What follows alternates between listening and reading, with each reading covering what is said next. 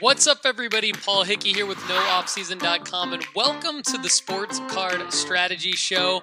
We are back, and we've got a power-packed episode with an amazing interview with Kendall McKee of Just Baseball dot com and Wild Cards Box Breaks. Kendall is kind of my co-host in today's show as we get into the M L B lockout and what it means for baseball cards, how you need to navigate the baseball card landscape based on the M L B ever-changing landscape this year. And we also have our StarStock Buy of the Week and our audience Q and A segments, taking your questions from the Facebook group and the YouTube channel. And as always, we are brought to you by market movers app dot com, by Sports Card Investor. We really, really want you to go to market movers app dot com, use the promo code NOOFFSEASON, all lowercase, and save twenty percent on the best place. Yep, better than those other places talked about by those other shows about sports cards. The best place to track the data of your entire collection, learn who to buy low and when to sell them high. And of course, we really want you to check out our new, brand spankin' shiny new sports card investment report by going to no off season dot com slash invest. You can check out our write-ups on the top fifty best sports card investments. Get all the context around the data. So you get the context and the predictions from us at no off season dot com slash invest. Then you marry that together with the data at Market Movers app using the promo code NOOFFSEASON, all lowercase, and you've got yourself the best combination to become a sports card investor, a successful, money-making sports card investor. All right, let's jump into the show today, and the first thing I want to do is a little bit of a rant. And as much as I love StarStock, we have our StarStock Buy of the Week every week. Um, I've got a, I got a beef. I got a rant about about StarStock in general, and so I kind of want to call out the StarStock brass, the StarStock product team, whoever needs to be called out here, because because I, I just want to take a look. Like, pick a random card, right? And this is this is what you see with most cards on StarStock, and you're gonna see an asking price from a seller, and then you're gonna see an offer. And, you know, let, let's just look at this first page, right? Okay, perfect example. Devin Booker, uh, twenty fifteen twenty sixteen Panini Prism Basketball, no issues.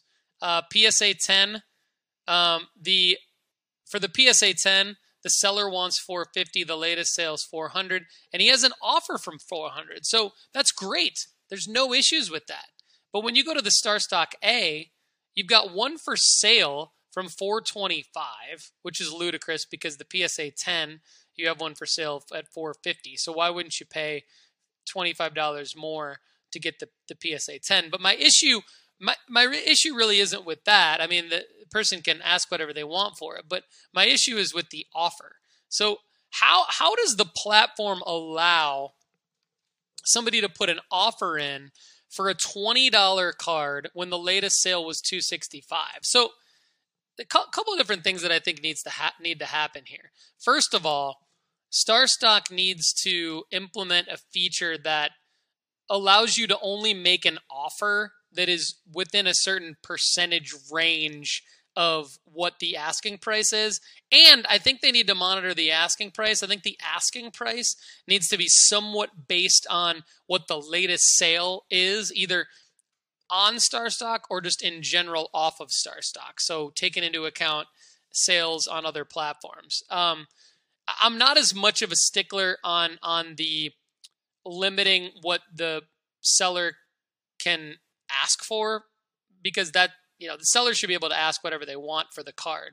But I think that the offer should sh- needs to be within a range of the latest sale and um and the asking price, because otherwise, you know, when you're the stock market for cards, as StarStock bills themselves, the stock market, the stock market for sports cards, what you're inherently doing is is lowering the value of almost every single card on your platform by allowing people to make offers for cards that are so much egregiously less than the actual uh, most recent sale of the card and the asking price of the card. Um, you know, we can look at examples of this all day, but, you know, if you've ever been to StarStock, you know what I'm talking about. Like right here is a Kevin Durant two thousand seven Topps Chrome P S A ten rookie. Latest sale, eleven thousand dollars. One for sale from ninety-five hundred dollars. That's a good deal based on the latest sale being eleven hundred dollars. But two offers from three hundred twenty-five dollars. Like, wh- what's happening here? I mean, does... Does the person making the offer think that someone's going to accidentally click accept like three times and, and then lose that card? I mean, StarStock would, you know, should be ashamed of themselves even if that happened. That would be that would be horrible if that happened for many reasons. Um, you know, not the least of which being the fact that you've just now lowered the value of that card. So, um, and it's not a three hundred twenty-five dollars card. In fact, it's it's a you know, it's it's borderline a five-figure card, right? I mean, the latest one latest one sold for for five figures. So now you've got um, the high four figures as the asking price, nine thousand five hundred dollars, and and and then you know it's just it's just stupid that they would even allow an offer that low. And and I'm telling you, like th- this is the case, like. Um, for lower end stuff, right? Like just look at my collection. Uh, my collection is, um, it had an estimated portfolio value of three hundred fifty dollars a couple of days ago, and now it's down to two hundred eighty dollars. And not because the value of these cards have gone down, but because when what happens is when you have an offer, um, I'm going to use my Dak Prescott uh, twenty sixteen Don Russ Optic StarStock A as an example. The latest sale is forty dollars, um, but there was recently offers of fifty dollars, fifty-five dollars up here. What happens was is it, when a seller accepts an offer, and that if the next lowest off, it just goes, these offers go to the next lowest offer. So if the next lowest offer is seven dollars and a penny, then that's what uh, shows as the latest offer, and then it um, downgrades the value, it, it decreases the actual value of your portfolio. So while it's cool to look at this and everything, it's it's seriously flawed by the offer functionality um, in StarStock. There has to be an offer, don't get me wrong, but um, it just, when, when a card sold for forty dollars, you can't have the next offer show as seven dollars. You, you got to make somebody who wants to make an offer. You either have to let the buyer set the minimum offer that they would want to show on the card, which is what happens on other platforms that don't function like StarStock. But in StarStock's case, you at least, you can't let an offer be that much drastically lower uh, than the for sale price, quite frankly, let alone the latest sale. I mean, that's just, that's just outrageous. All right, on a more positive note, if you're looking for a great Christmas gift or holiday gift for the card collector and investor in your family, you'll want to check out my book, What to Do After You Find Your Old Sports Card Collection, The Middle-Aged Dude's Guide to Selling Old Sports Cards. I want to give a shout out to sports card investor dot com, specifically DeMarco Williams, who put together a great holiday gift guide, the nine great ideas for card collectors for the holidays. He's got some fantastic stuff in his article, and he mentioned my book, What to Do After You Find Your Old Sports Card Collection by yours truly, Paul Hickey. And I just want to read what DeMarco had to say. Maybe you know someone who's rekindled his love for card collecting during the pandemic. You might be wondering what to do with the shoeboxes of cards you have stashed at your parents' house. Either way, Paul Hickey's What to Do After You Find Your Old Sports Card Collection, The Middle-Aged Dude's Guide to Selling Old Sports Card, and Khalil Randall's Million Dollar Sports Cards, A Golden Guide to Sports Card Collecting and Investing, are two easy-to-follow reads for newbies to the hobby. Neither makes folks feel bad for not being an industry expert. Instead, they center their pages around card sorting, grading, and investing basics. And that's exactly what my book is meant to do.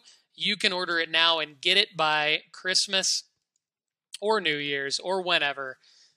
Thanks so much for considering this. And thanks to DeMarco Williams of Sports Card Investor for uh, hyping up the book a little bit in, in the article. Really appreciate that. All right, now let's go to the Facebook group for some Q and A from my guy, Sam Cox. Sam, thanks for hanging in there in this question. I know um, you you were going to a card show a couple weeks ago, and I'm just now getting to your question. Um, looking for inventory for a show that you're setting up for in February. Any thoughts on anything specific you think I should be looking for? Baseball, football, and basketball seventies to current is what you're into. Um, yeah, I think that, you know, I'll give a couple different answers. Uh, first of all, I think in general, you should be looking for some soccer cards. And if you can find value boxes with soccer cards in them, or if you can find already slabbed soccer cards, I'm going to take you to my sports card investment report. And there's a few guys. Vinicius Junior, Vini Junior is tied for number three on our sports card investment report. He has some rated rookies from twenty eighteen. And if you can get his slabs for under seventy-five dollars, I think that's a great deal. He is going to be a star uh, in the next several years of either La Liga or, um, you know, he plays for Real Madrid right now. And so he's he's likely going to be in La Liga. But if he's not in La Liga, he's probably going to be in the Premier League for the rest of his career, and is a candidate for the Ballon d'Or, which is the uh, award for the best player in, in the world in soccer. Um, so I really like Vinicius Junior Another guy, Yunus Musa, he's on the U S men's national team. He's number eleven on our sports card investment report. So from a soccer standpoint, I'd look for some Yunus Musa cards. There's really not a whole lot of hype around those two guys right now. And then another guy, Pedri. Um, Pedri just won an award called um, the Golden Boy. It's an Italian award, but he plays on the Spanish national team. And um, he's going to be hopefully a star for the Spanish World Cup team coming up next year. And he also plays midfield for F C Barcelona. So um, those three guys specifically on the soccer front, I would be looking to buy uh, their cards, um, hopefully low right now at a show. So if I were going to a show, I'd be looking for those three guys. Another thing about Vinicius Junior, Sam, is that he um, is on the Brazilian national team, and they are actually favored to win the twenty twenty-two World Cup. Um, A couple other guys on the sports card investment report, uh, basketball-wise. I think if you're looking to buy now and potentially sell at a show in February, I'd be looking to get Darius Garland P S A ten rookies. Um, I love Darius Garland. I've already been right about him. I've already bought a few of his cards uh, last month, and they've already risen in value due to his good play. Um, and then another guy, Gary Trent Junior, his slabs are super cheap right now. I'd be looking at his P S A ten rookie cards. R P As, I really like R P As, and so if you can find um, R P As or rookie cards in the value boxes, um, I, I like guys like Jamal Murray. He's actually going to be coming back hope, potentially in February. I like guys like um, Ronald Acuna Junior There's actually not a lot of his autographs. Kyle Trask is a guy Uh, that's interesting to me. Kyle Trask R P As would be interesting if you can get them for, say, under fifty bucks, um, even even upwards of seventy-five, eighty bucks. I think they're good deals. Um, all the guys in the sports card investment report I would be looking to buy right now, but um, you know, Donovan Mitchell slabs now would be a great time to buy some Donovan Mitchell slabs. I think they could they could definitely rise in February as the N B A season heats up after the, the Super Bowl. Trae Young slabs are super cheap right now. Ja Morant slabs are super cheap. When I say slabs, I mean P S A tens specifically. Um, those, those, you know, based on your timing, I think those are some guys. Actually, I think Kawhi Leonard at a show, there's not a, I, I haven't seen a whole lot of, of, of his stuff on sale on eBay. Um, that really makes me want to buy it. But I think if I could get a, de a deal on maybe a Kawhi Leonard auto at a show, that would be interesting. Um, I really like Kenyon Martin Junior Um, I may be super wrong on him, but but he's a guy that I really, really like. And so if I were going to a show, I'd be looking for maybe some Kenyon Martin, some cheap Kenyon Martin Junior autos, like super, super cheap, like, you know, less than ten bucks. Uh, for some Kenyon Martin Junior autos, I would I would go after them. And then um, it'd be interesting to see what happens with Ben Roethlisberger after the season. Mason Rudolph is a guy that I think could generate some hype, and in a in a position battle for quarterback in Pittsburgh, that would be a huge opportunity. And if he can generate some hype, I think um, that could play out to where if you can buy some Mason Rudolph cards where there's zero hype around him, maybe there's some Mason Rudolph R P As at the show, different things like that. So these are some obscure guys mixed in with some more well-known guys. Um, everyone at nooffseason.com slash invest I really like. Um, but but some of the guys I've called out in this, in this answer I would go after at the show. I mean, Vlad Junior would be a guy I'd be looking for some some of his rookie autos at a show, just to see, can I get a deal on some of the top baseball guys, Bowman Chrome autos? Can I get a deal on them at a show?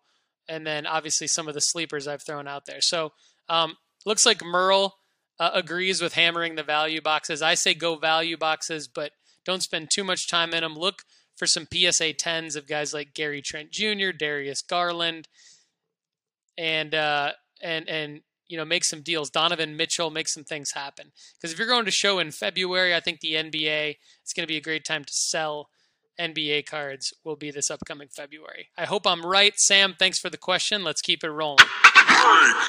All right, next up is my guy, Fred Jensen. Fred actually read the book. He ordered it on Amazon, What to Do When You Find Your Old Sports Card Collection, and uh, appreciate him doing that. If you want to order the book, go to nooffseason.com slash book, uh, and it'll take you right to the Amazon link. But anyway, um, Fred, thanks for the question. He says, does anyone have any thoughts on selling at the big auctions rather than on eBay or the like? The item is an autographed baseball, but I have cards too. Now, Fred shared a little bit more in info with me on the actual baseball. I won't disclose that on the show because he didn't ask it publicly in the Facebook group. Um, but I will say that um, I have not uh, dealt with selling my memorabilia. I have some memorabilia, but it was just stuff that I had signed when I was a kid. And um, it's not really like collector ready, so much of it is just kind of P C stuff. So um, I did a little bit of research, and it, basically here's, based on what I did with my cards over the last, you know, twelve months, essentially, I would take the same approach with memorabilia. And the approach that I would take would be to basically submit for a free appraisal at all of the large auction houses, just because I like to learn how, the process of all of that. So for example, like with cards, I went through how to sell on eBay, how to sell on Facebook Marketplace, how to sell on P W C C, how to do StarStock, like, and I'm continuing to learn like uh, my slabs, right? So all these, I'm, I'm learning what it's like and what the R O I could be to sell on all these different marketplaces. And I would do the same thing, Fred, if I were you, on um, with, with your autographed baseball, with memorabilia. So um, one is Heritage. I am familiar, I've been familiar with Heritage Auctions. They seem, you know, very reputable, very legit, no issues with them. Free appraisals, okay? So I would get a free appraisal from Heritage, and I would go at heritage auctions dot com and just learn more about what that process looks like. Golden Auctions, I would do the same thing. They do free appraisals. Um, I will say I don't think that your item is, is uh, a high enough caliber necessarily to get more money at Heritage or Golden than it would on eBay. And I don't know what the fees, I think the fees are actually higher um, at Golden than they are on eBay. Um, there's one called Gray Flannel. They do uh, free appraisals. There's one called Leland's. They do free appraisals. And there's one called uh, Mile High. This is um, really more on sports cards, but they also do high-grade sports rarities. And then there's one called S C P Auctions uh, for memorabilia and cards. Then, of course, there's Sotheby's, which is like really high-end stuff. Um, I would actually just, they all do free appraisals. So I would go to all of their websites and I would submit, I'd go through the process. I think it's a good learning experience because it sounds like you and your son or you and your family members um, might be wanting to do this more often. It's a fun hobby and you can make some money off of it, obviously, on the memorabilia side. I know you say you have cards as well, so we'd like we'd all like to know more about your cards so we can help you with that. But on the base, the memorabilia baseball side of things, um, I would also plan on probably having eBay be the place where you end up selling it and probably making the most money, just because the fees, my guess, are going to be lower on eBay than they are at all of these auction houses. Um, you may get more Um, gross revenue at the auction houses, but have to pay a higher fee. I think you'd get, um, I think you'd probably end up making more profit on eBay. But I will say this, I think you have to, if you really want to sell this ball and you don't want to keep it, I think you're going to have to actually um, go on Twitter and go on Instagram. And not only post pictures of the ball, that's going to be the easy part, but I think you're going to want to search for keywords on Twitter and on Instagram, and um, follow and D M other uh, specifically baseball memorabilia collectors, and specifically people uh, that are, I know you said Saint Louis Cardinals. I will d- disclose that on the show. So Saint Louis Cardinals fans, right? Um, of a certain age range, perhaps based on the date of this ball. Um, Find and connect with them, because the one the one thing that really got me into the sports card business is on the social media aspect of things. Everyone will tell you who they're a fan of and who they collect. And so you can use social media to your advantage, Twitter and Instagram specifically, to just connect peer to peer and um, ask if there's interest in the ball. That obviously takes more time, but I think you could actually make more money that way. And then another thing I think I emailed you about is um, Facebook groups. So I would I would um, obviously stay in our Facebook group, stay active in ours, of course, but um, join other sports memorabilia Facebook groups, post pictures of the ball, Um, and try to gauge interest in the ball, that kind of thing. Um, Luke Johnson did reply to your question saying Pristine Auctions, so thanks for your involvement there, Luke. Um, Luke may reply as to why he thinks um, Pristine Auctions. It sounds like Luke actually has more experience than I do with any kind of memorabilia, auctioning off any kind of memorabilia. So thanks to uh, Fred for the question, and thanks to Luke Johnson for that answer. All right, now let's go over to YouTube, getting some solid questions from you guys on the YouTube channel. Really appreciate that. YouTube.com slash Paul Hickey. You can see all the videos and submit any question on any of the videos, and I'll get to it not only right away on the YouTube channel, but also on the show, on the Sports Card Strategy Show. So K Kim one one seven seven asked on our Sports Card Strategy video, our unlicensed Leaf auto is a good investment. They asked the question, are Leaf Hype cards legit? And so I am going to post the answer on the YouTube channel, but I'm going to tell you right now, K K Kim one one seven and the audience, are Leaf Hype cards legit? So first of all, what are Leaf Hype cards? Leaf Hype cards are um, direct-to-consumer online cards that you can buy from leaf trading cards dot com, and they essentially are unlicensed pre-rookie cards. So they're like X R C cards, and they're most of the time in college uniforms, but not only are they in college uniforms, but Leaf can't even show the logo of the college team on Leaf Hype cards. And so um, sometimes it's a pro uniform, but Leaf cannot show the pro team logo or or any kind of branding of the pro team. So if you're watching, as you can see here, I'm scrolling through Daniel Jones, Baker Mayfield, Jalen Hurts, Justin Herbert. Um, there's Giannis cards, Jason Dominguez. Um, they just look weird, honestly. They're not autographed, and in many cases, but not all cases, they are serial numbered, and they're serial numbered like low numbers, like out of ten, out of twenty-five. For some reason, this P G I grading card company, which uh, is not really legit in my opinion, has graded a lot of these Leaf Hype cards. I don't know if it's a partnership with Leaf or if someone out there at P G I buys a bunch of these and then grades them, or if there's just like a handful of, of people out there that are trying to up the value of these Leaf Hype cards in a cheap way by having them slabbed by P G I. But like basically every single card graded by P G I is a ten. So I don't really think there's much uh, behind that. Um, like, for example, there's a Bobby Witt Junior one of one, different things like that.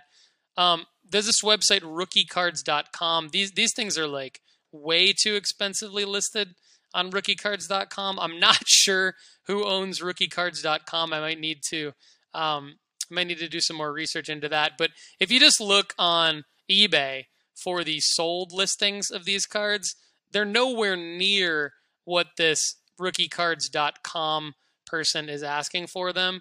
Um, now, granted, there are some one of ones and things like that, but for the most part, like you've got um, sales of less than ten dollars for any Leaf Hype card. Um, it's fair to say that Leaf Hype is all hype.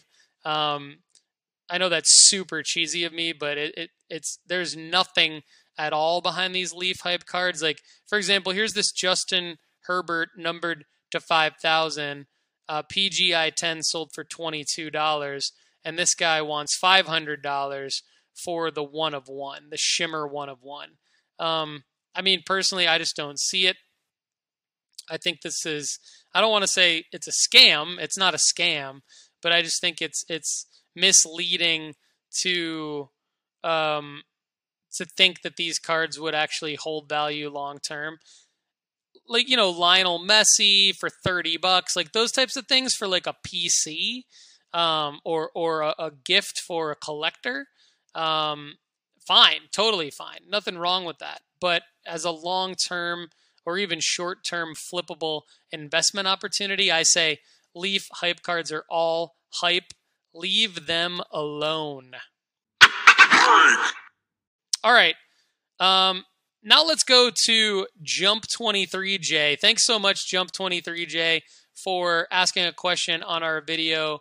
Uh, why finding affordable rookie patch autos is better than grading cards. Jump twenty-three J is on the same page with us on this one. He has purchased a Scotty Barnes uh, collegiate Nike patch, uh, rookie patch auto for nine hundred dollars. I think this is a great purchase. Um, the college uniform doesn't excite me as much as the Nike patch. I think the Nike patch is what really makes this card special, and Scotty Barnes is a legit player. Um, what Jump twenty-three J is trying to decide is when to sell this, because there's a window here where he might be able to make a little bit of profit, and if he misses that window, then there's a ton of risk as to whether or not there will be another window for him to make profit on this. So let me explain. Basically, what he's trying to decide is, if he sells the Scotty Barnes card around February, when there's some hype around the All-Star break and what the league may or may not be doing with the younger players to showcase them around the All-Star break, um, should he sell them? Should he sell it then? Should he list it for sale then? Because still, there won't be that many releases in pro uniforms, and there really shouldn't be any uh, major releases with pro uniforms that would even have R P As in them. So there won't be much competition in pro uniforms for this Scotty Barnes card. So there could, it could be a great time to try to sell it for maybe somewhere between eleven hundred and fifteen hundred bucks in, in February. I think that's the safe play. I think the riskier play is, do you see if the Raptors make some kind of a, a run in the play-in tournament towards the playoffs? Can they catch fire and win some games? And or can Scotty Barnes win the Rookie of the Year award? And if either or both of those things happen, he could be looking at a twenty-five hundred dollars R P A. And so I think it's just a matter of, are are you willing to hold the bag on your nine hundred dollar investment, possibly see it, possibly sell it for the same amount you paid for it, or maybe see it go down a little bit, worst case scenario, a year from now, versus selling it for a profit in February. Here's what I would do, Jump twenty-three J. I would list it for sale uh, for buy it now or best offer for fifteen hundred dollars starting now. And I would really try to advertise it and hype it up as Scotty Barnes puts up big performances and, and hopefully gains some momentum post N F L season, right? And then um, I think there's nothing wrong with that on eBay. Um, I think that if you don't see any traction on that, one option could be to submit it for grading to S G C for thirty bucks. Um, and then just see, do you get a ten ten?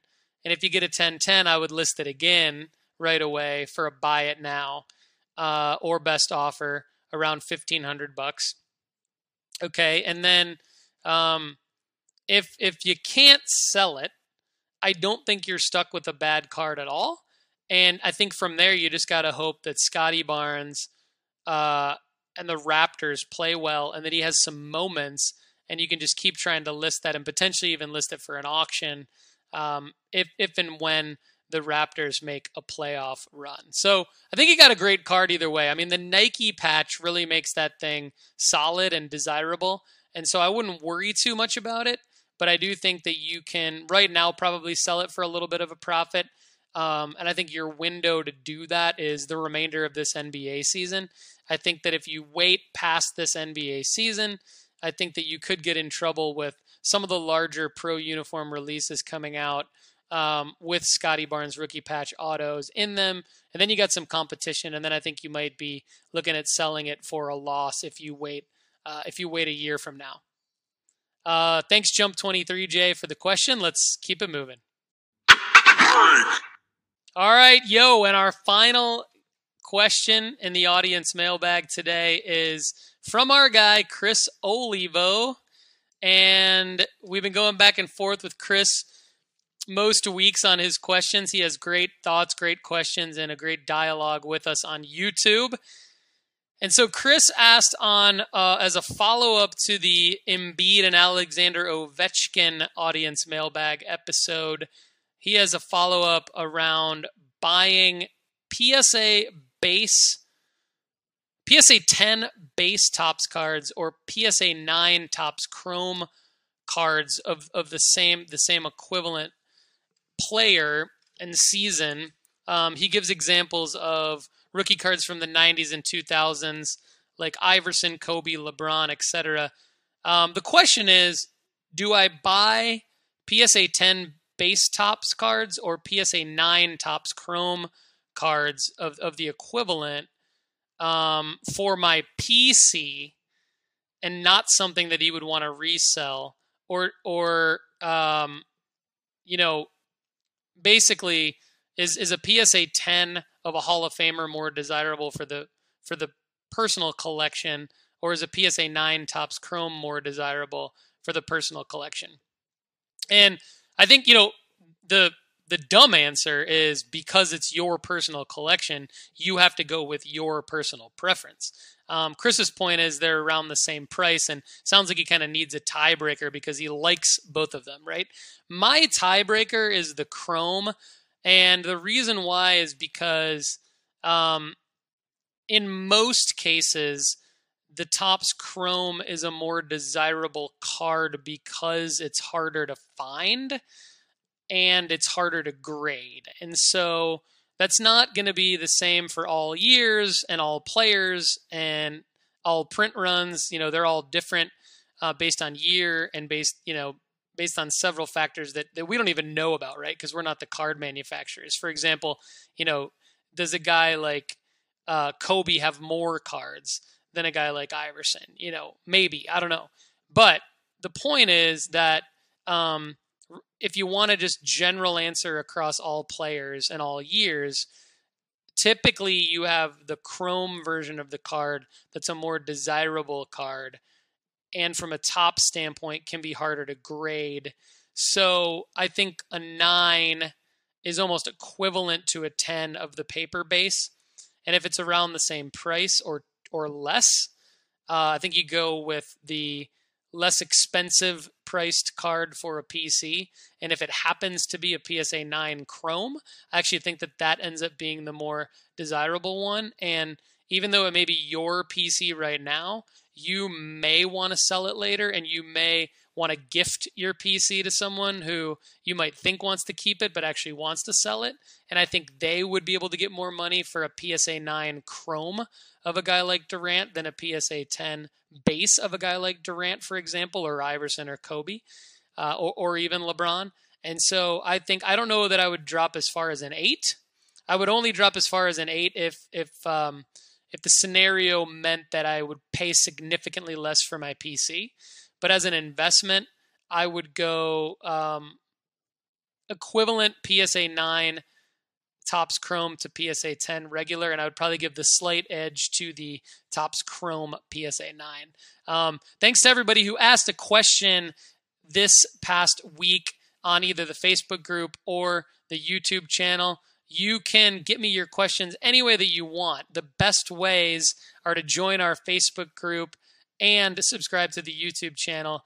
Do that by going to sports card strategy dot com and click on the link to go to the Facebook group or the YouTube channel. Thanks so much. All right, yo, yo. It's time now for our StarStock Buy of the Week.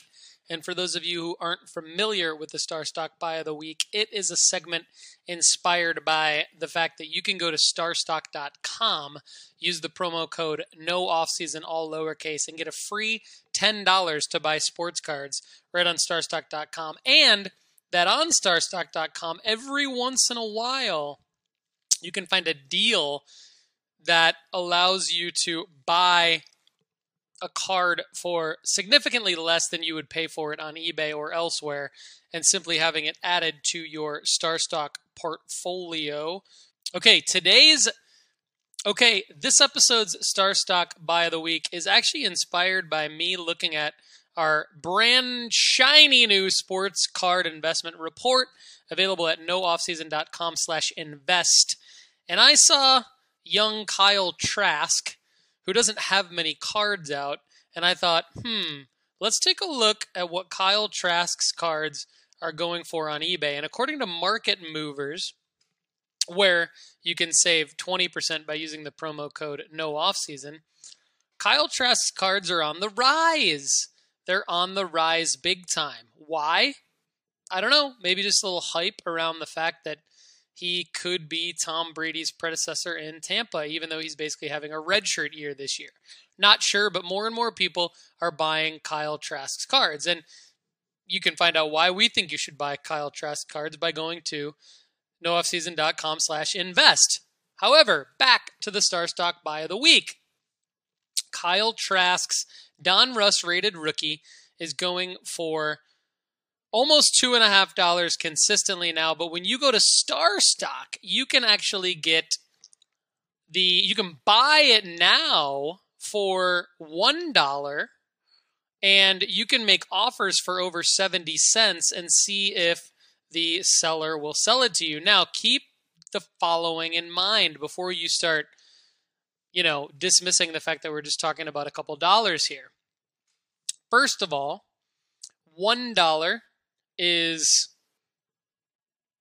about forty percent of two dollars and twenty-five cents, and it's about twenty-five to thirty percent of two and a half dollars, right? There's my fuzzy math. So basically, you're already getting a huge savings. But now keep in mind that these eBay sales listed on Market Movers do not include shipping, right? So you're probably, these people are probably paying at least a dollar, some, sometimes upwards of three or four dollars for the shipping. So these Kyle Trask cards that you're buying on eBay um, are could really be more like six to seven dollar cards. Now, considering when you can go to star stock dot com and just add one of them for a dollar into your portfolio, you can have it shipped to you if you want, but you don't have to. You own it.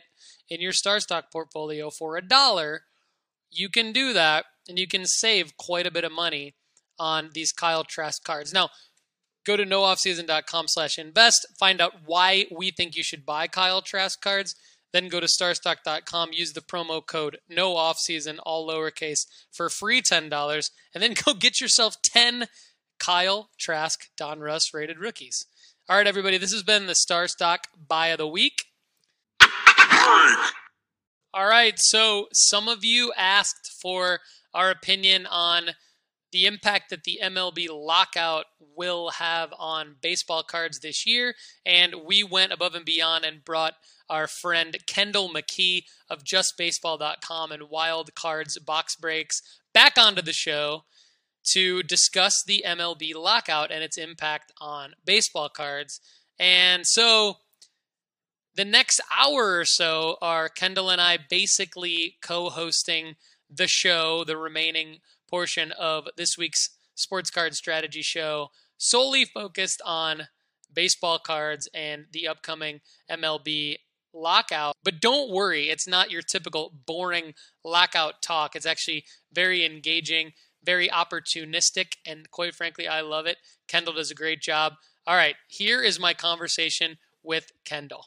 All right, welcoming in now my man Kendall McKee from Wild Cards Box Breaks on Facebook and just baseball dot com, and he is my go-to baseball expert, um, mainly because he's super knowledgeable about it, but also because I just love talking to him. So, Kendall, welcome back. Thanks for being on the show, my man. What's up, Paul? I'm glad to be here. I, I really enjoyed our last conversation, and I'm ready to uh, to drop some some big heat on you. So, yeah, cool. Well, um, same here. So we last left off talking about a lot of baseball cards, and then we got we've we've had some good responses from the show, and a couple of our Uh, audience members asked about the M L B lockout, which I think is fair because um, everything has an impact on cards, uh, whether it's on the field or on the court or off off the field or court these days, or rink or whatever playing surface, pitch we want to talk about. Um, so let's talk about baseball. Are we in a lockout right now? It's the off season, but my understanding is that the lockout, there is no labor agreement. Is that correct? Yeah. So the collective bargaining agreement expired um, a couple of weeks ago, and we saw this coming from a pretty, you know, for a couple of years back, we knew that this, this particular C B A agreement was going to be a difficult one. Um, and then with the, with the addition of the twenty twenty season being delayed and all of the uh, disagreements between the players and the, and the owners coming to a head in the COVID season. Um, we knew from a good, probably a good distance that this was probably going to happen, but you know, you never, you always look at it and you're hoping that it doesn't, you know, you're hoping that baseball is able to roll onto the off season. And it's just like, we've expected kind of, we've come into this, um, you know, with us growing up in the in the technology era and stuff like that, we just expect that all these things are always going to roll seamlessly into the next season, and it's just information's always available. You know, we just kind of view it as like the natural thing, but you kind of forget that this really is a business, and there are contract negotiations and all that kind of stuff that are all behind the scenes. And um, so, yes, we are in a lockout, um, and I don't know if your audience is familiar with that, so I brought a couple of things to the table to kind of explain a little bit of it and then give some uh, positives and negatives and history of that, uh, depending on what you, you want me to talk about. So yeah, that'd be that'd be great. Let's do that. I think the last, you know, I remember as a kid in nineteen ninety-four, the strike, um, but I also, uh, I think hitting closer to home, um, I'm going to get the year probably wrong, but I want to say somewhere around twenty ten or twenty eleven in the N F L, um, there almost wasn't a season. And so I believe, you know, they got things done right before the start of that season. But I remember I was writing a lot uh, for fantasy football publications, and there's all this talk of, are we even going to need to do a magazine this year? Are we going to need to have a website this year? All that stuff. So yeah, no, this, this definitely is interesting. I think w- what you're about to say here in a second, is going to be interesting to people in the business of sports cards, especially related to, to baseball. So yeah, why don't you g- give us the geeky stuff to start, and then, then we'll get into, you know, maybe some more of the card, the card angle. Yeah. So I'm basically going to talk about um, kind of what the lockout means, and then kind of some history of lockouts and strikes in the past.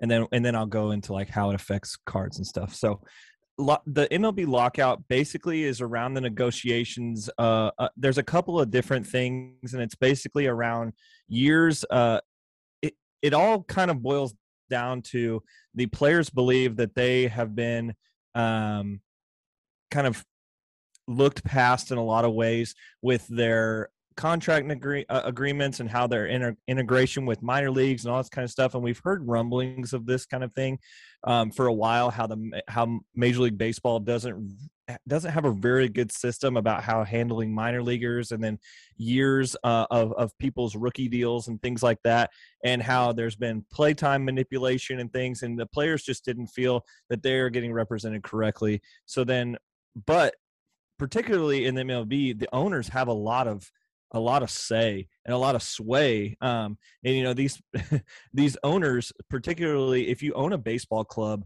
the average return on investment is like eleven percent a year. And it's one of the safest investments in the world. Um, so like for for a, an owner's perspective, if you have the money to have a team, it's all, it's like the return on investment is incredible for the amount of risk that it is on this particular investment. So it's a relatively safe investment, but it's but you're getting the average return of a risky investment. So if you're looking at it like from a um, you know, other speculative investments or something, the people that would own a baseball club, they're making a very nice return on a really stable investment. And so the players know that too, and they're basically saying like, you guys are getting the money you need.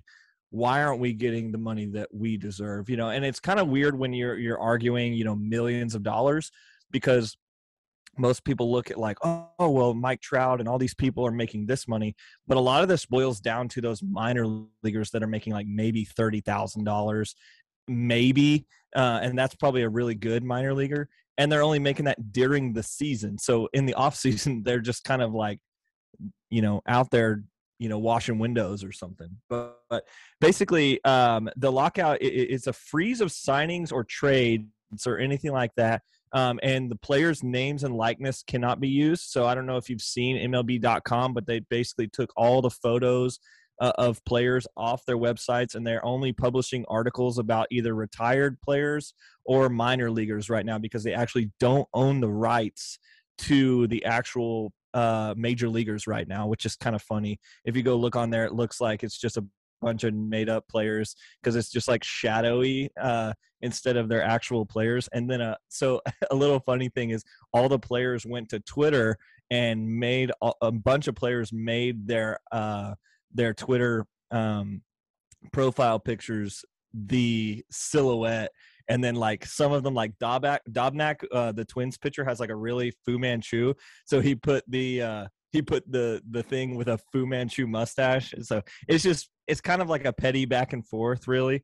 Um, but the winter meetings are also canceled, and that's where a lot of stuff generally happens. A lot of people think that trades and contract negotiations are all that happens in the, in in winter meetings, but there's actually a lot of behind the scenes stuff that happens at, at the winter meetings. A lot of Uh, staff signings, a lot of intern signings, a lot of a lot of like the internal workings of a program actually happens at the winter meetings.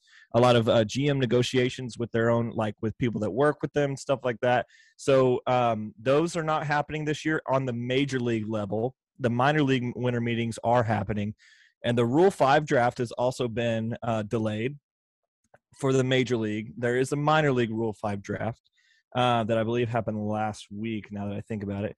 Um, there's no communication between teams and their minor leaguers, which could be huge and reminds me of like an N C double A rule. Like, you can't contact your players in certain levels of, of the season. Kind of reminds me of something like that. And I wonder if there's going to be penalties uh, for player for clubs that are contacting their minor leaguers. I'm sure it is happening.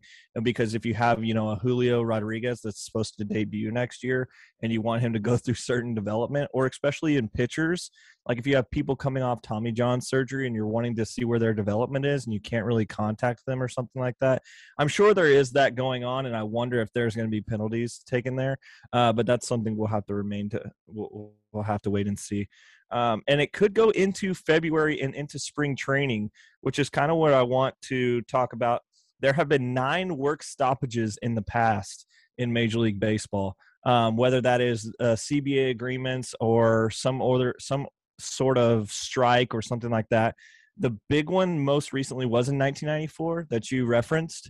Um, but I also would say that twenty twenty was a bit of something that we saw Um, between a labor uh, disagreement and also safety of players. And that's really, you know, I mean, that feels like two days ago where we had, you know, the, the COVID season really get off to a rough start, and we weren't sure if we were going to get any baseball played because the players were uh, couldn't come to an agreement with percentage salary they were going to make, and they couldn't, you know, with um, COVID testing and all that kind of stuff, the bubble, no bubble, how that was all going to work.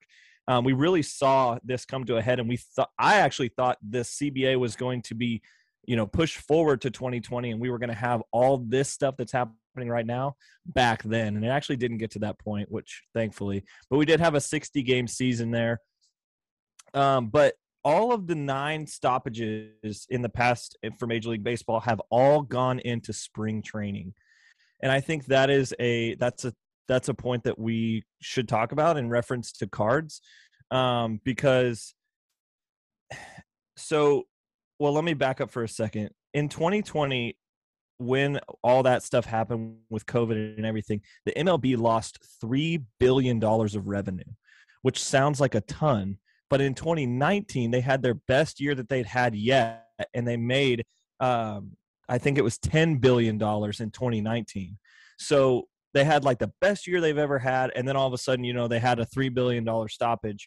But then twenty twenty-one was huge for the sport with thing, you know, we had catalytic players coming out there were, for, from a media perspective, you had players that were, that were really blossoming and could be marketed. Shohei Ohtani was a big one of those. It felt like the baseball needed Shohei as bad as Shohei needed baseball, if that mm-hmm. makes sense. You know, like, and I think about like the U F C, like when Ronda Rousey was really coming into her own, like the U F C needed Ronda to be that catalytic person that everybody tuned in to see. And I think baseball needed Shohei Ohtani that everybody tuned in to see. Um, now, Mike Trout did go down last year, so I don't know, you know, how that affected things, especially when he's supposed to be your most marketable player. Um, but twenty twenty-one was huge for the sport. And so you just probably lost a bunch of people and interest from the way that twenty twenty went with the negotiations and all that kind of stuff and the work stoppages and blah, blah, blah. But then you have like a really good year again, and you don't really want to delay that in twenty twenty-two.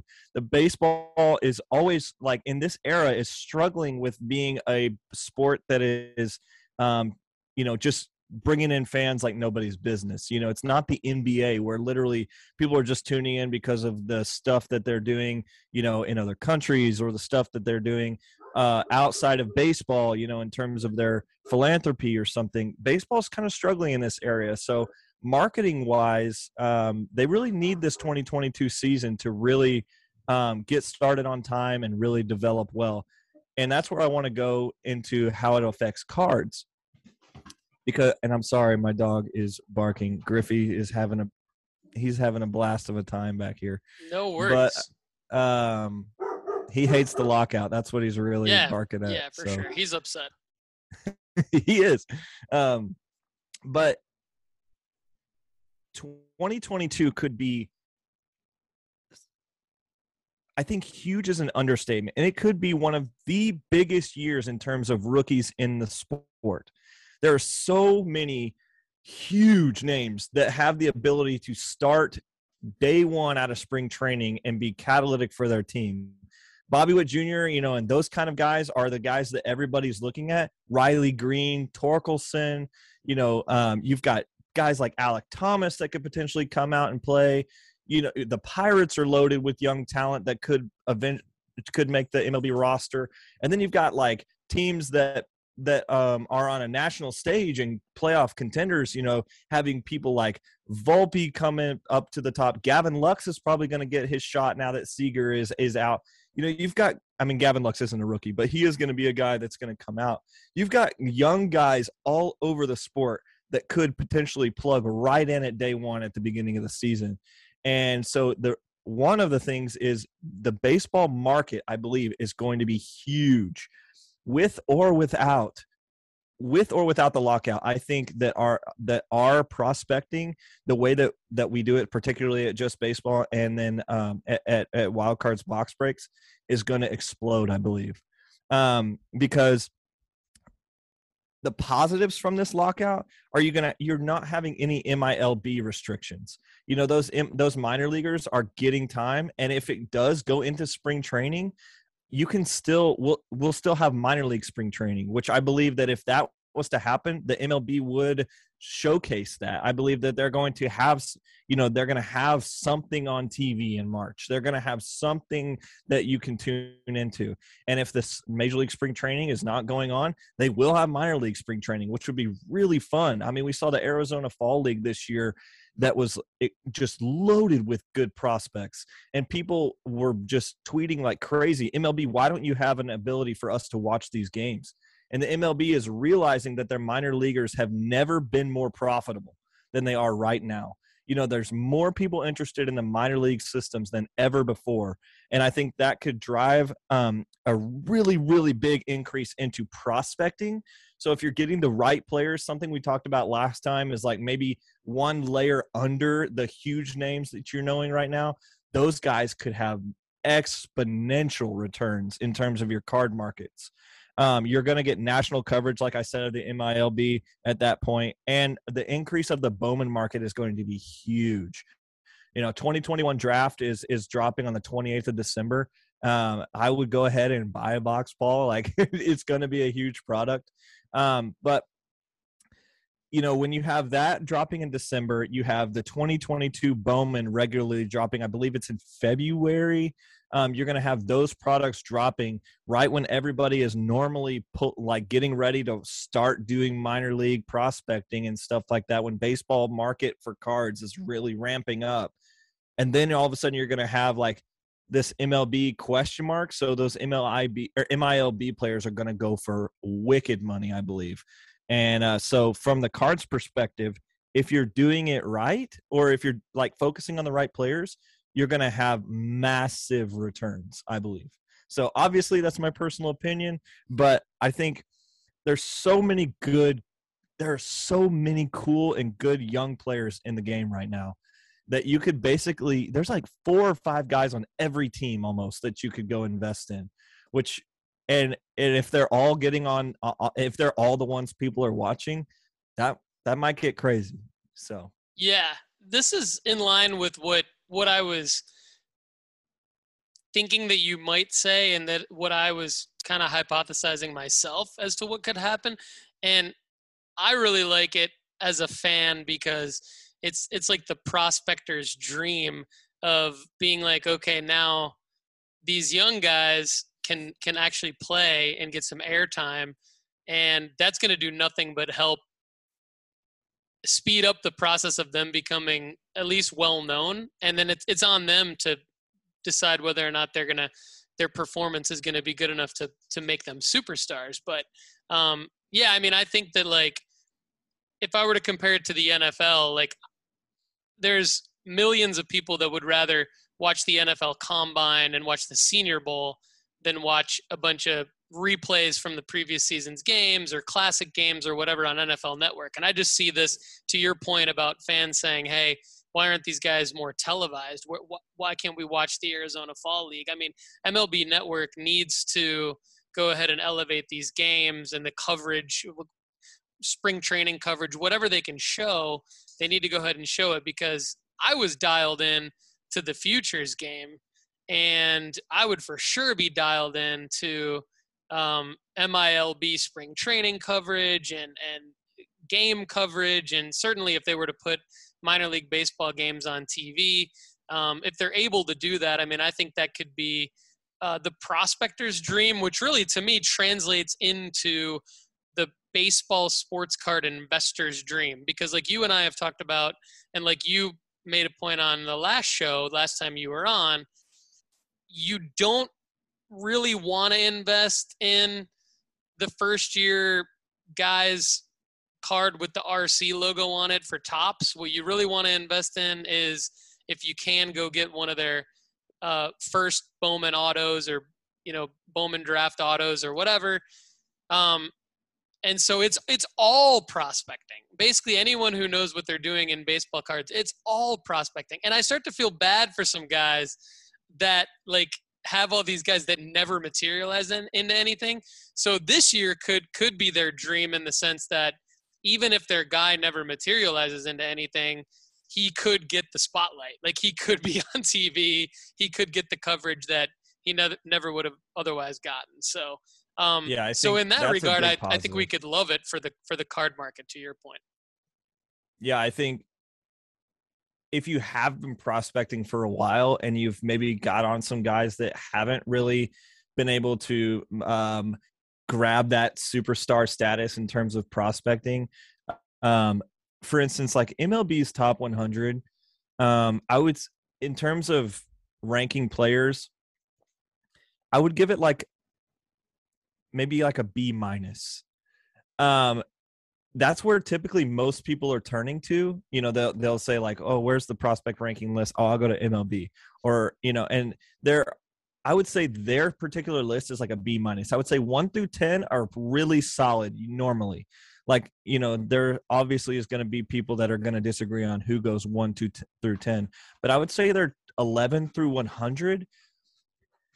They're not the best at saying this is this is who the development are. It's almost like they just, you know, send a, a email out to all their teams and they're like, hey, who do you guys think sh- we should be looking at from your teams? Rather than being like, no, we've been at games and these are the guys that are just exploding. Yeah. You know, so um, I'll give a shameless plug here for our, our Just Baseball top one hundred list. We literally are minor league scouts looking at who we think are going to be the top one hundred in baseball. And for instance, like last year, Gabriel Moreno was not on anybody's top one hundred list. And he's our, I think, our, I think he's like number like four or nine, one of those for us. Like that guy is going to be a top three catcher in baseball. He's going to be, like, mark my words, Gabriel Moreno is going to be a stud. And he's just now basically hitting people's radars. And um, so, but from a prospecting perspective, if you, you know, went really big on like um, Sabato from the Twins, and he had a rough minor league season this year, Uh, you know, you, you you might have thought that you were going to lose money, but I think the chance at this, I think all minor leaguers are going to have a value, right? You know, potentially in this lockout scenario, you know, you, um, you're going to have guys that are like further down on the roster that are just getting airtime that people are going to be able to see. You know, if I'm a Twins fan and I'm like, oh, I'm low on Sabato, but then I turn in an M L B game and Sabato, you know, goes two for four with two singles, I'm going to be like, oh, maybe he's turning it around. And he's not really turning it around, but I'm just being able to see him, you know? And so I'm yeah. still going to be like, I'll go buy a Sabato card, you know? And so I think all those people are going to get the chance to get money back out of their big investments if they, you know, were new to prospecting or maybe made some, made some big uh, investments in players that didn't necessarily pan out um, in terms of like the Bobby Witt Juniors. Like if you didn't go slamming big on it, I think this year particularly is an opportunity to kind of hedge your bet a little bit um, and get some money out of those guys that are going to be on T V in this scenario. Yeah, I love that. Okay, so this is phenomenal information, and I want to unpack that that last point. So let's go through a couple different scenarios here, and correct okay. me if I'm wrong in any of this, but to me it would seem that like a Bobby Witt Junior, to make money on a Bobby Witt Junior in a normal season without a lockout, if you were to buy him now, he would basically have to come in and be, uh, I don't know, like Barry Larkin from day one, maybe times five, right? Like he'd have to be the, yeah. the all-star starting shortstop and put up some mm-hmm. amazing numbers to see a spike in his card prices, right? Yeah. I mean, because there, am I am I wrong? Like, is is would he have would he would in a normal season could he just come in and start and be okay, or would he have to like really light it up? Yeah. So Bobby Witt Junior is a, is a really unique one for me because he's very he's he is he's very expensive right now. Like, we'll just put it that way. But but he's earned it. It's not like he's just, um, you know, he's an overhyped player, which those are out there too. But if Bobby Witt Junior comes out and pulls a Kelenic, for instance, you know, like uh, if we look at twenty twenty uh, or twenty twenty-one, Kelenic was supposed to, like, everybody was like, why isn't he on the Mariners, you know, day one? And and then they, they kept him down. They were like, he's not ready and blah, blah, blah. And everybody was mad and his card prices were going for a bazillion dollars. And then he came out and just was a dud, you know, and now I believe in Kelenic full-heartedly. He's still a good portion of my investment. And I really, if you're, go- I think now is a good time to get back in on Kelenic. Um, but Bobby Witt Junior is going to have an opportunity to make, I wouldn't even say he's going to have an opportunity. He has that shortstop position, potentially third base for Kansas City Royals out the gate this year, I believe. And it's going to be his opportunity to, to prove people that he deserves it. What's going to be unique about his card prices is they're already, they are already high enough, like he is a Major League All-Star. So it's a risky play because you don't have a whole lot of room to grow here. It's kind of like putting your money in like, um, like a stable investment almost. It's like, yeah, you're going to, it's going to grow and it's going to be a nice stable investment and he's going to be good enough at the major leagues that you're always going to have money there. But it's not like you're investing in penny stocks where you're looking at like, hey, this is going to be a fourteen x return or a one hundred x return, yeah. you know, and that particularly for me, I like pulling those deeper guys that, uh, that are maybe not the safer play, but are definitely going to be the X return play. Because for me, Bobby Witt Junior is a safe play, I think. Um, now, it's not gambling advice here or whatever you want to call it. You know, if he comes out and just tanks and you're like, Kendall, why am I – I lost thousands of dollars in my portfolio. That honestly could happen. And you need to hedge your bet a little bit in that sense. You know, if you have, you know, fifteen thousand dollars worth of Bobby Witt Junior cards, I would say maybe sell five thousand of them before the season starts, you know, because his, his – his value is never going to be higher than it probably will be in March, uh, unless he is a Hall of Famer straight out the gate. Yeah, yeah, that's so. What I was wondering about him. So, is there a guy? And I'll go. I'll go to your guy, Austin Shenton, because I did. I did buy three of his auto rookie autos after the last show because okay. I trust you and it's fun, and I'm trying to get in. He's number ninety-four. On Just Baseball dot com's uh, top one hundred prospects list. So is is he an example of a guy that you're talking about that's not not in the top tier, not as well yeah. known, but um, might get some airtime out of this and then could could break into the top fifty? Or at least if he doesn't break into the top fifty, maybe he is someone that um, prospectors and baseball card investors now start to say, all right, I'm going to put some money behind this guy. We could see a, a rise in his prices. I'm not just throwing him out there because now I own three of his cards. But You're I'm, not just I'm gassing just trying to... his market. No. Um. Yeah, I think. Yeah, I definitely.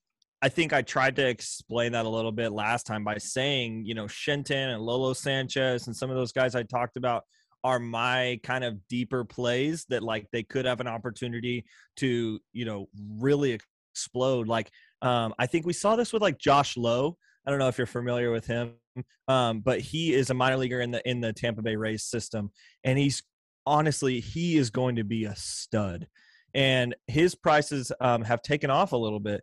But he's a guy. Uh, he is, um, I, I believe, he's Nate Lowe's younger brother, uh, who's the first baseman for the Rangers. Um, but he's a guy that's in the minor leagues that's going to have a lot of run um, in, in, in this opportunity. And Austin Shenton, he's a guy that has exit velocities and, and, and and his sabermetrics are really good. And that's a guy where I'm like, hey, the numbers are telling me this guy's going to be electric, you know? And so I try to balance whether it's like, I was watching Monday Night Football last night, and um, they were talking about how the Ravens went for, went for two when they were down by uh, fifteen with the Browns. I don't, I don't know exactly the situation, but it, it, there's a reason I'm pulling this in.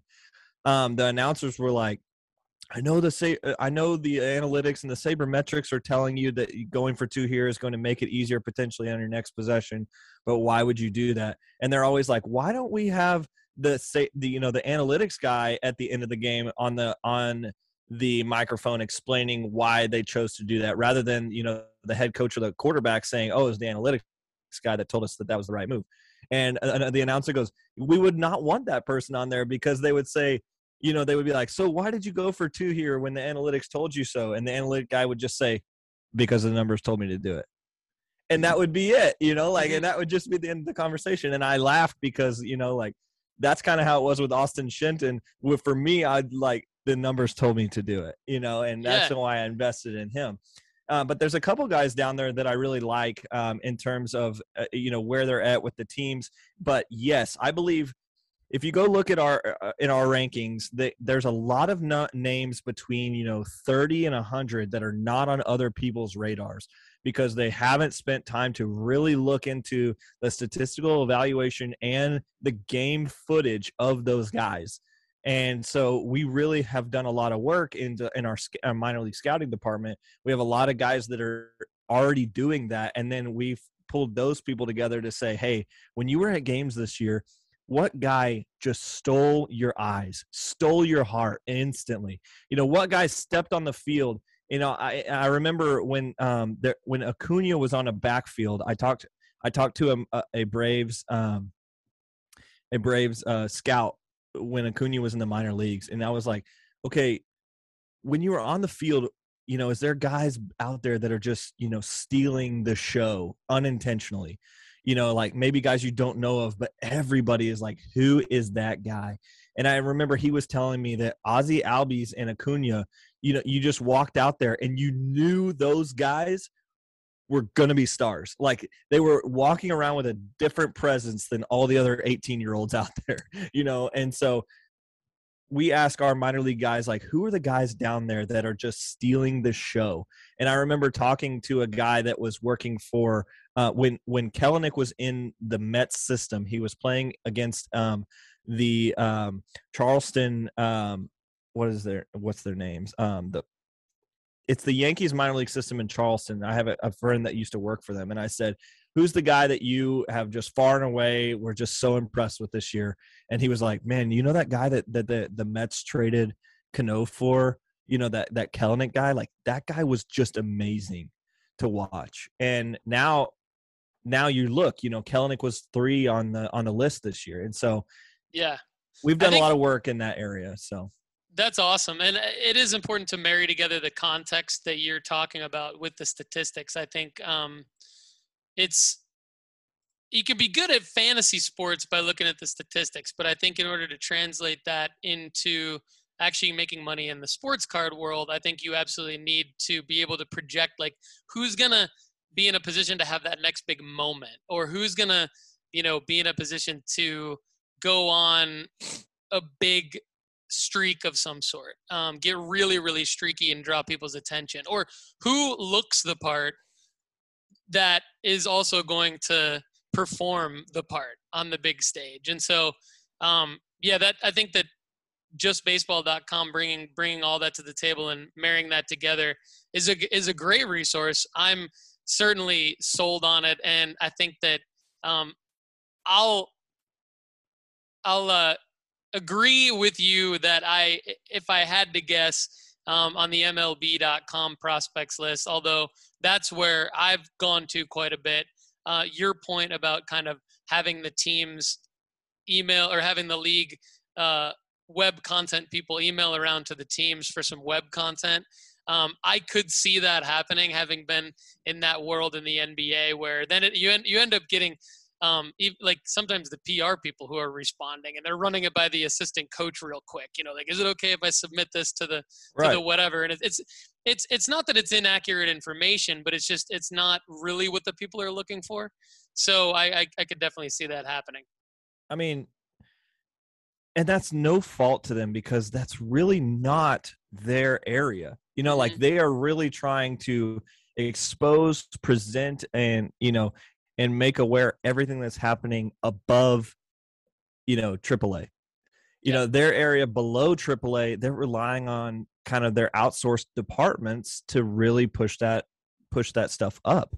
And so I'm not trying to just, you know, you know, just rain on their parade because they are, the M L B does do a lot of things good, but actually, well, they don't do a lot of things good, but I, I'm not a huge fan of what they do, but I know, for instance, uh, we have uh, there was a girl that used to be an intern at M L B T V, and I know that they are changing a lot of their processes this year. So they're actually using this time to change a lot of their scheduling and and the way their media is running, which I'm like, oh, thank the Lord, you know. Um, but um, but this is this is our focus, you know, like this yeah. is what we do primarily, and and I think.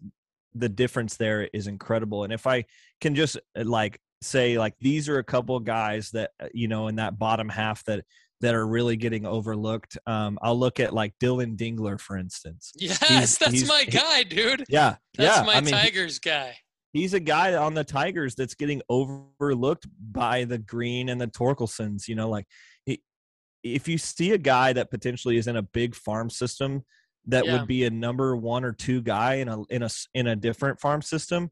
Dylan Dingler is one of those guys. Like I I, I like him, you know, and and I'm not sure, I'm not sure when he gets to the major leagues or when he'll have that opportunity. But I do like him, and he's and he's in our uh, he's in our top seventy-five here. He's in number sixty-three on yeah, here, and you can I see him sixty-three. Yeah, and so I, I like him. I, I think. He's at a particularly good place with the organization. The organization is going to give him run. I like him. Um, there's another guy down here. Um, let's Gunnar Henderson is going to be really good. Um, I really believe in Baltimore and what they're doing. They're turning hitters around like crazy.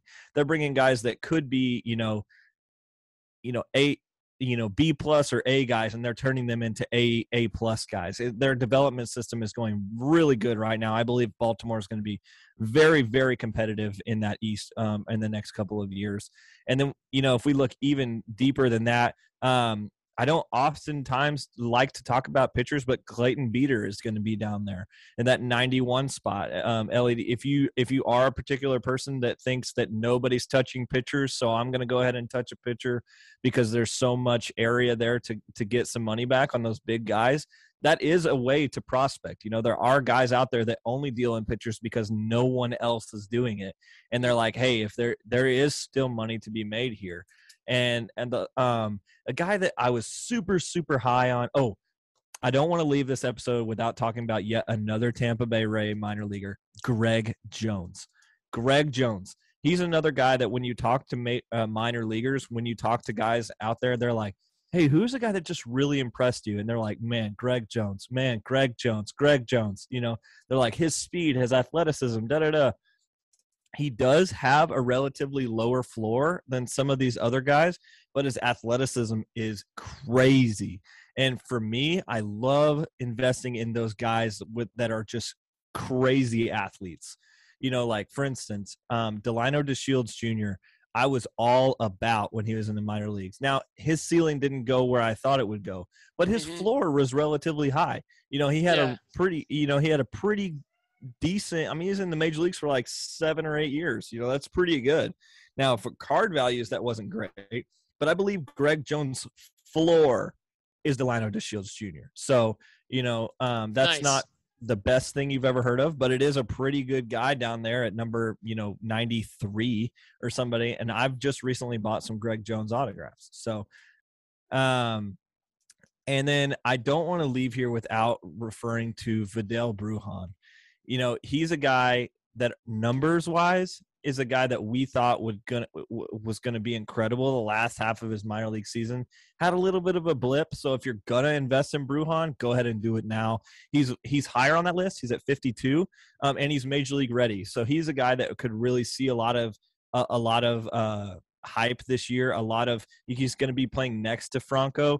So, you know, there's those guys out there that are going to get the sublim or, you know, the supplementary supplementarian hype, you know, mm-hmm. like, and I think the Dylan Dingler of the world is going to, I think you're also going to see a Brujan catch some of that fire as well. And, uh, and I'll go ahead and plug Josh Young because, or Josh Young because he's my Texas guy. So. Nice. I mean, this is an amazing wealth of information. Um, what an amazing job you just did at kind of, um, translating what the lockout means to baseball cards and what it, how it should be really positive for a lot of people who have been prospect, prospecting and who have been in the hobby for a while. I think that it sounds like the overall thesis statement is that this isn't going to be the year that baseball cards go to the mainstream, but it doesn't mean that the lockout doesn't create some momentum for people who have been in the hobby for a long time, which which should be a really good thing. I mean, there's a lot of people that have put a lot of time and a lot of effort into trying to recoup their investment, trying to have some fun, trying to get some of these guys that they've been buying um, into the limelight, see them on T V, that kind of thing. And so this could end up being one of the more fun springs, I would think, regardless of the lockout situation. Uh, to your point earlier in the show, it's like, um, if things do get resolved and we get to see a lot of these these first-time guys that are ready, like the Witts and the Greens of the world, and maybe even the Torkelsons, if, if we're lucky in Detroit, those kinds of things. But um, if not, we got a lot of good guys to to look out for here. And a couple other things, um, just to recap what you said that I love, is within baseball, you have some areas to zag where other people are zigging, right? Like you can go yeah. pitchers. Um, I'm not hype on pitchers, mainly because I want to see there be a market for pitchers before I invest in pitchers. And yep. so I think that's the problem. Like that's the chicken and egg problem uh, because there's most people are like me right now.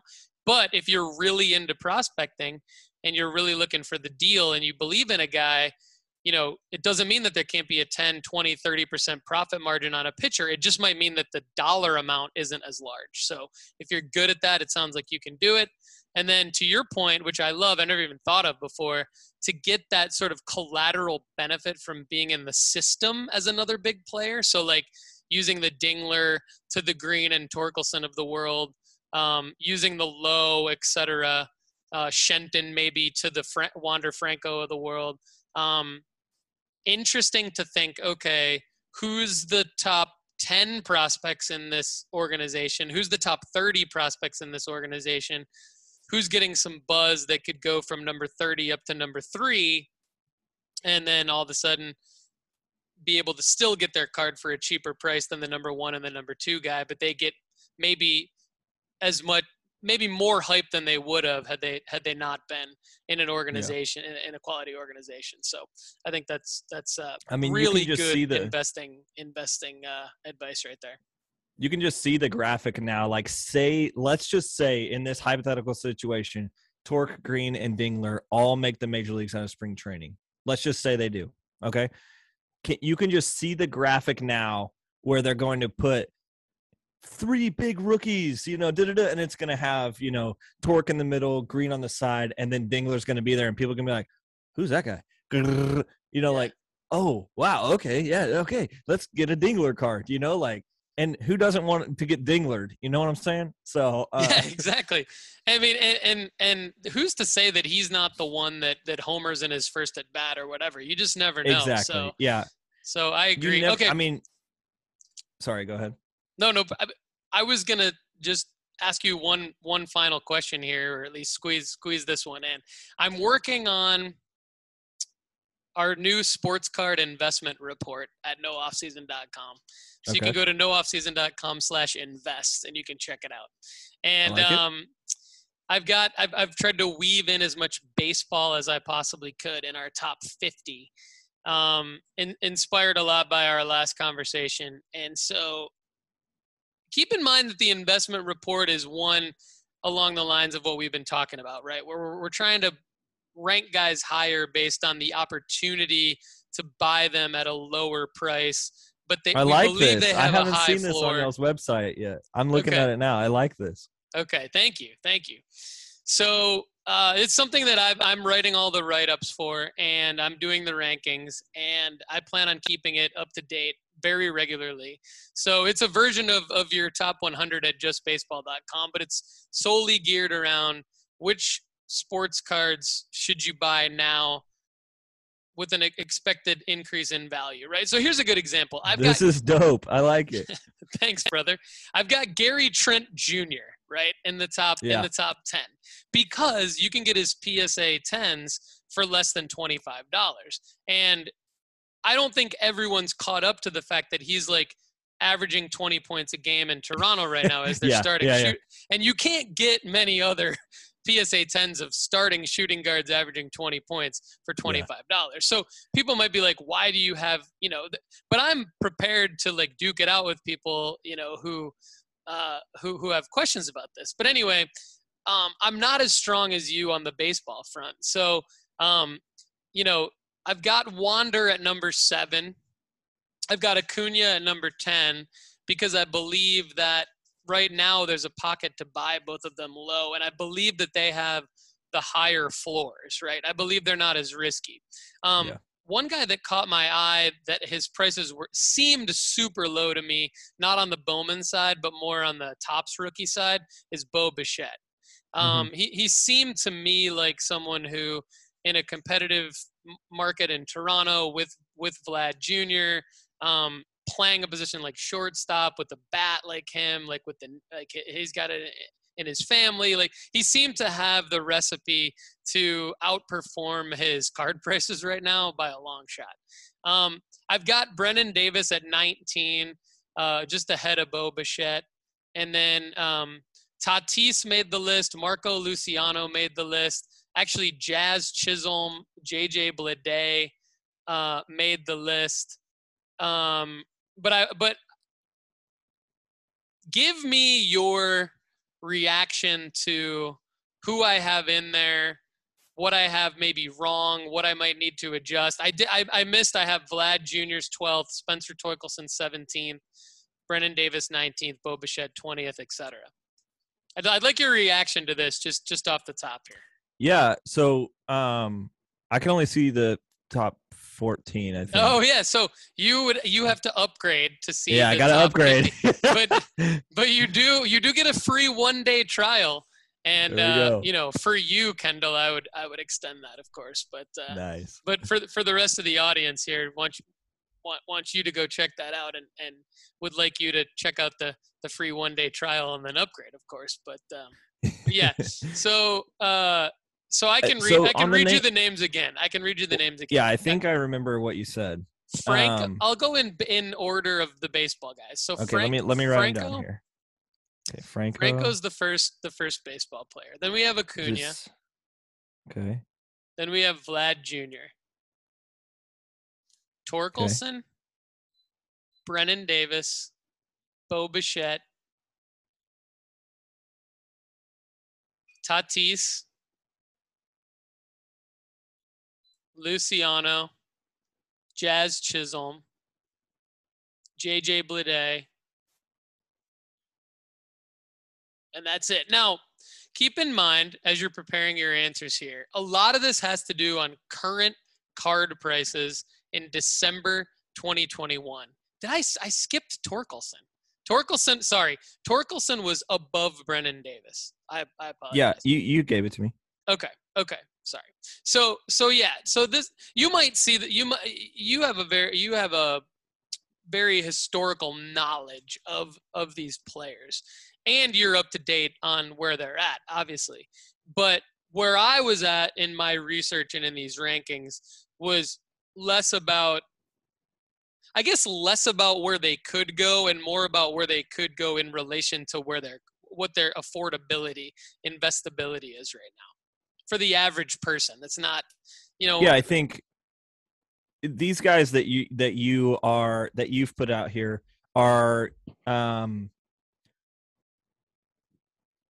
safer plays, but in a good way, I think, if that makes sense. Like they're more they're more stable players. Like your investments definitely are are are um, hedged bets right here, I guess, if that makes sense. You know, like yep. Franco is a superstar. Like this guy is so so so good, and I don't think you know we saw his we saw an out of five Franco graded P S A ten, I believe, go for two hundred and fifty thousand dollars before he ever played a game in the major leagues. Yeah. Insane. So Acuña's went for three hundred and fifty thousand dollars, and that guy, I mean, it was already a certified stud. Now Franco came out and did what everybody thought he would, so that card is going to go up in value. And so I think he's in the right spot of being the top investment in the game in baseball right now. Um, so I, but, um, or not even a but there. I think you got that right. But I think a lot of people were, were betting on him being um, like super, super good. And that was risky. Like almost the Bobby Witt Junior thing that we talked about yes, earlier. But yes. He came out and w- and did it. And so, like, a lot of people's investments have paid off there. So I would say Franco's a great number one to lead baseball investments right now.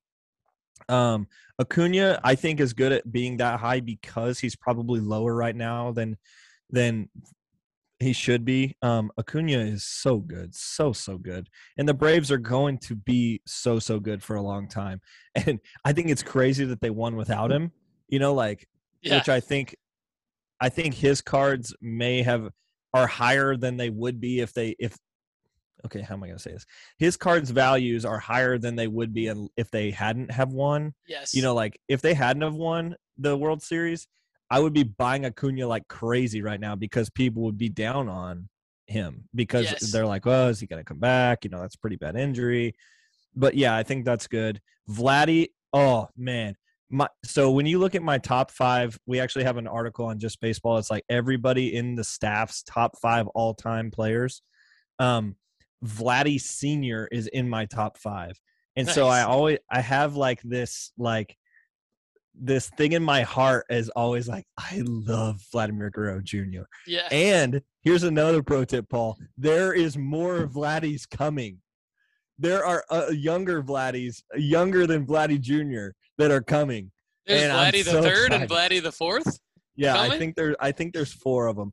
But like the third one is like a seventeen year older or a seventeen year old, and he's long and skinny and looks just like his dad. And I'm like, oh man, that's here awesome. We go. Um, but anyway, uh, I love Vladdy. Um, I would say Brennan Davis is.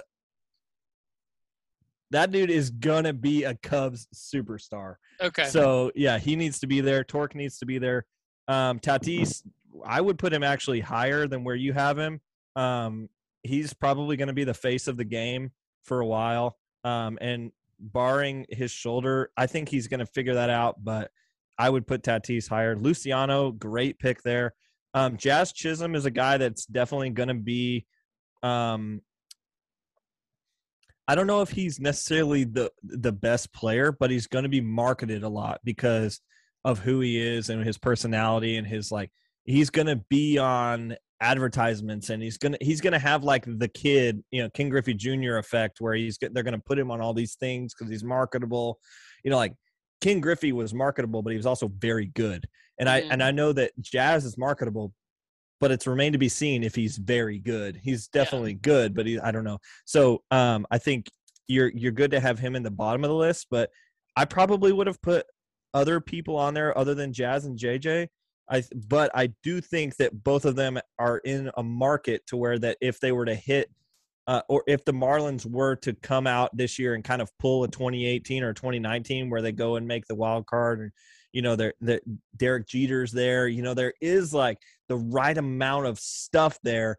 Um, but just like, I don't know how I'll just, I'll just say this. We are at Just Baseball. We are very, very close with a lot of the minor leaguers in, in Miami, like played on teams with them and stuff and text regularly.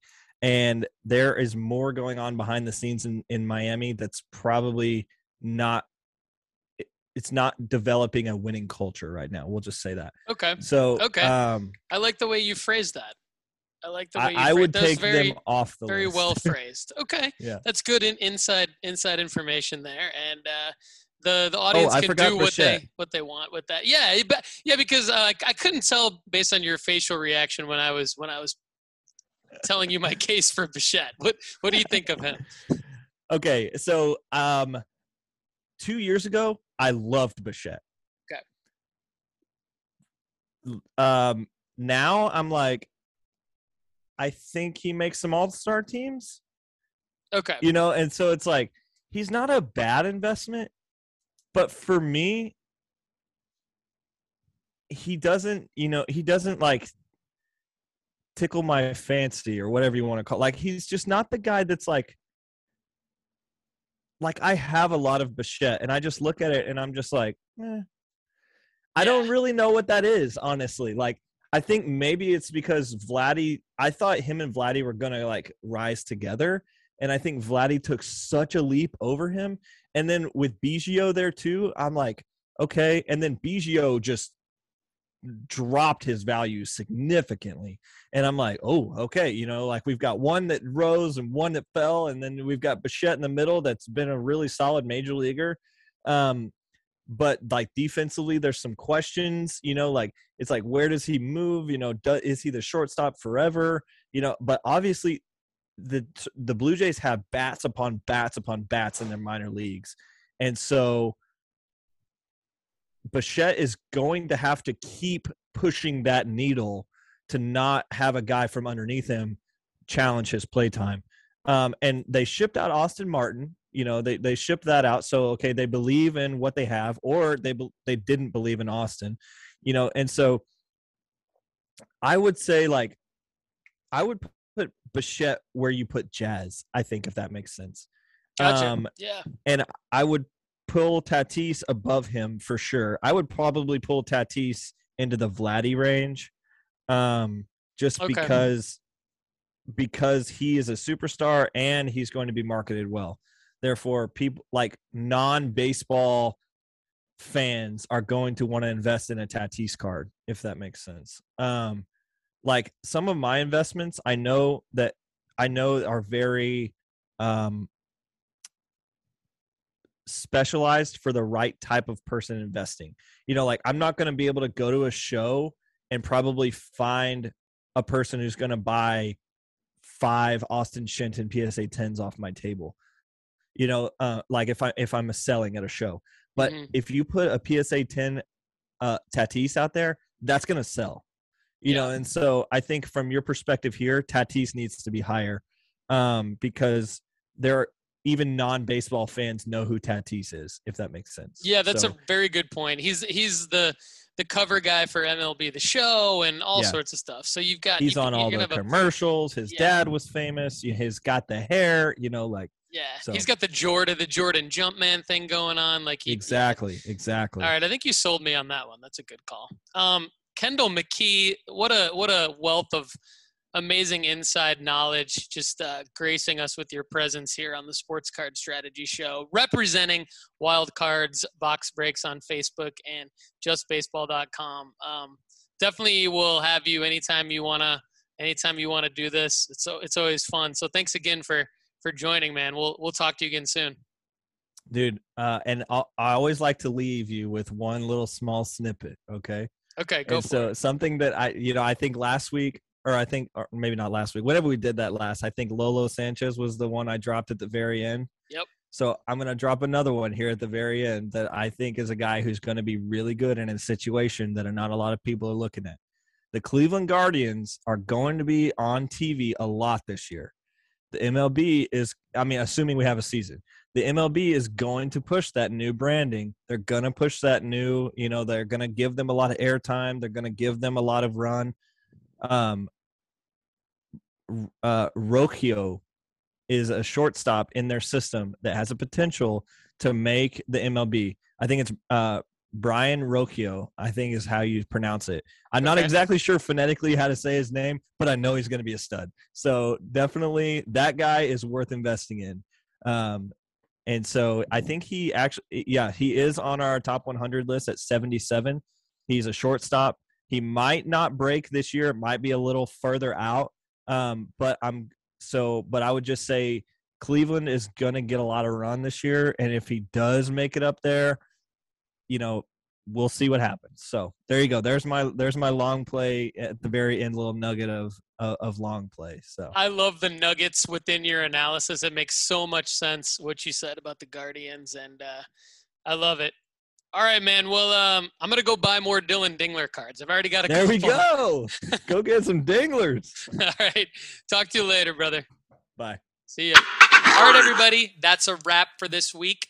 Thanks, as always, for tuning into the Sports Card Strategy Show. You can find us by going to sports card strategy dot com, join the Facebook group, subscribe to the YouTube channel. That's where you can find the links to listen to the show on Spotify and Apple Podcasts. If you want to start listening to us on those platforms, subscribe there, and we would love it. Uh, don't forget to check out our new Sports Card Investment Report by going to no off season dot com slash invest. We are brought to you by market movers app dot com by Sports Card Investor. They help fund the show through our affiliate code, so we need you to sign up for the Market Movers app at market movers app dot com.